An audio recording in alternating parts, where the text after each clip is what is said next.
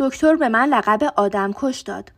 تو اون لباس سفید دیگه دکتر نبود. قاضی بود. به من گفت که اساسی ترین وظایفمو به عنوان یه زن، یه مادر و یه شهروند انجام ندادم. فریاد زد که همین که بیمارستان رو ترک کردم و زیر بار خوابیدن تو رخت خواب نرفتم گناه بزرگیه. چه برسه به اینکه تصمیم گرفتم به اون مسافرت مهم هم برم. که قانون باید همونطور که با یه قاتل رفتار می‌کنه با منم رفتار کنه. بعد کمی نرمتر شد و سعی کرد که با نشون دادن عکسات منو از تصمیم منصرف کنه. اگه کمی احساس داشتم تو رو خوب می‌دیدم. تو حالا یه بچه درست حسابی بودی. دهانت خیالی نبود. خود دهان بود. دماغت دیگه خیال نبود. خود دماغ بود. صورتت دیگه طرحه صورت نبود. خود صورت بود. همینطور بدنت، دستات و پاهات که ناخونم داشت. روی سر کوچیک شکل گرفتت هم چند تا رمو به خوبی دیده می‌شد. چقدر پوستت رو نگاه کنم. پوستت که انقدر ظریف و شفافه که هر رگ، هر مویرگ و هر عصبت پیداست. تو دیگه کوچیک نیستی. حالا 16 سانتی متر قد و 200 گرم وزن داری. اگه تصمیم داشتم سخت جنین کنم باید قبل از اینا اقدام می کردم و حالا دیگه خیلی دیر شده بود. اما من خودم برای چیزای بدتر از سخت جنینم حاضر کرده بودم. حرفاشو بدون اینکه موژه بزنم گوش دادم. بعد کاغذی برای امضا به هم داد که طبق اون دکتر دیگه هیچ مسئولیتی در برابر زندگی من و تو نداشت و با امضای این کاغذ به جای اون من مسئولیت زندگی دو نفرمون رو قبول کردم. در حالی که خشم از چهرش میبارید از اتاق بیرون رفت و درست تو همین لحظه تکون محکمی به خودت دادی. اون چیزی که مدتها در انتظارش بودم به من فهموندی. نمی‌دونم دست و پاتو تکون دادی یا خمیازه کشیدی ولی به هر حال لگد کوچیک و پرمعنایی به شکمم زدی. اولین لگدت بود. مثل همون لگدی بود که من به مادرم زدم و ازش خواستم که منو دور نندازه. پاهام مثل سنگ خشک شد. برای چند لحظه توانایی نفس کشیدن نداشتم و شقیقه هم به شدت داغ شد. یه لحظه هم سوزش عجیبی تو گلوم احساس کردم. اشک چشممو پر کرد. بعد رو گونه هم قلتید و روی ملافه افتاد. اما بازم از تخت خواب پایین اومدم. چمدونم و بستم. فردا میرم. با هواپیما.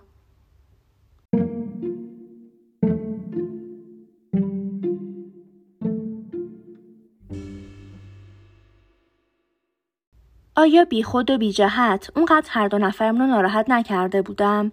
وضع من و تو تو مملکتی که به سفر کردیم خیلی خوبه. تو طول سفر و بعد از اونم هیچ ناراحتی پیش نیومد. حتی یه بارم احساس درد یا ناراحتی و تهوع نکردم. پیش های دکتر واقعا افراطی بود. به هیچ وجه درست عذاب در نیومد. خانم دکتر جدیدی که دیروز معاینم می‌کرد نظرم رو تایید کرد. کمی از روی شکمم با تو ور رفت و گفت که دکتر قبلی بیش از حد بدبین و محتاط بوده. پس اون لکه کوچیک خون از چی بود؟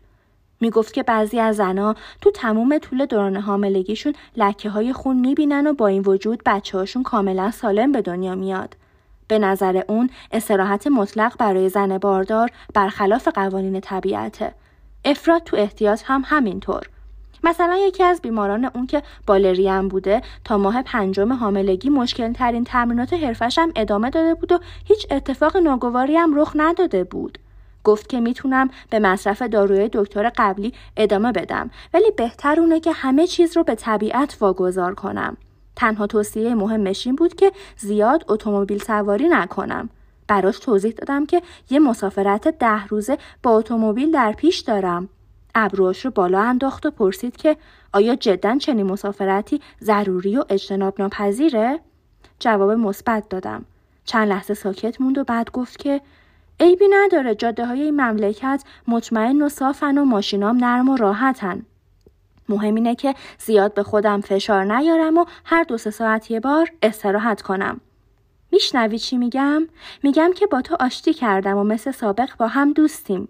میگم که از بدرفتاری های گذشتم معذرت می‌خوام. که اگه دلگیر شده باشی و دیگه به شکمم لگت نزنی واقعا غمگین میشم. بعد از بیمارستان دیگه لگت نمی‌زنی. گاهی به این موضوع فکر می‌کنم و اخمام تو هم میره. اما به زودی اخمام باز میشه. دو مرتبه آروم میشم. متوجه شدی که چقدر عوض شدم؟ از وقتی که زندگی همیشگیمو دوباره شروع کردم احساس می‌کنم آدم تازه شدم. مثل پرستویی که تازه پرواز می‌کنه. آیا واقعا تو آرزوی مرگ بودم؟ دیوونه بودم؟ زندگی و نور هر دو زیبان. درختها و زمین و دریا زیبان. اینجا دریا خیلی زیاده. بوی دریا و تراوتش رو حس می‌کنی؟ وقتی انسان احساس شادی می‌کنه کار کردن واقعا زیباست. اون وقتی که می‌گفتم کار در هر حال انسانو خسته و حقیر می‌کنه دروغ می‌گفتم. باید منو ببخشی. عصبانیت و نگرانی همه چیزو تو نظرم سیاه جلوه می‌داد.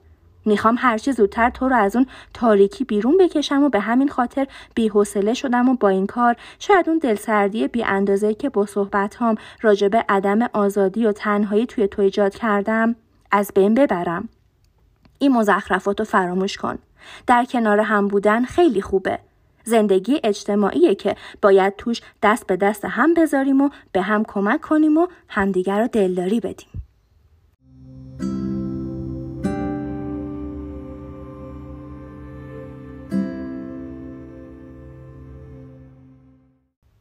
گیاهانم به طور دست جمعی بیشتر گل میدن و پرنده هم با هم پرواز می‌کنن و ماهیان به طور گروهی شنا می‌کنن.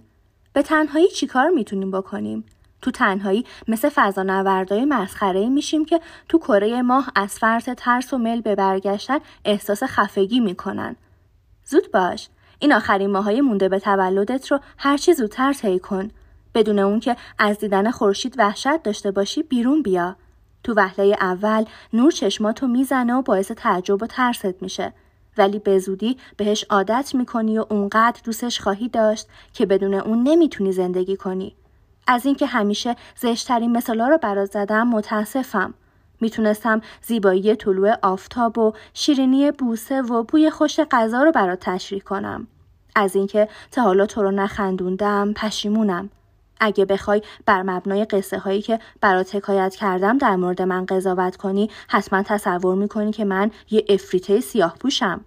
ولی از این به بعد باید منو مثل پیتر پن که همیشه لباس زرد و سبز و سرخ به تن داره و رو بوم خونه ها و ناقوسا و ابرا گل پراکنده می‌کنه مجسم کنی.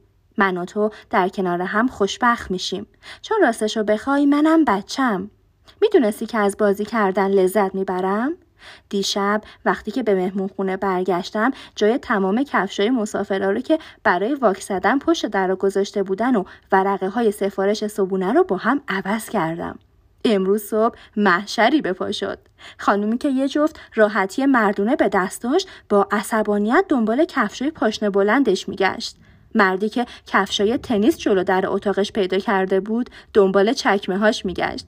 یه نفر فریاد می‌زد که به جای تخم مرغ و ژامبون فقط براش یه فنجون چای تلخ آوردن. دیگری شکایت داشت که فقط چای خواسته اما براش چه صبونه ای آورده بودن. گوشمو به در چسبونده بودم و اونقدر از ته دل میخندیدم و لذت میبردم که انگار به دوران شیرین بچگی برگشته بودم. اون دورانی که هر حرکتی برام مفهوم بازی داشت و خوشبخت بودم.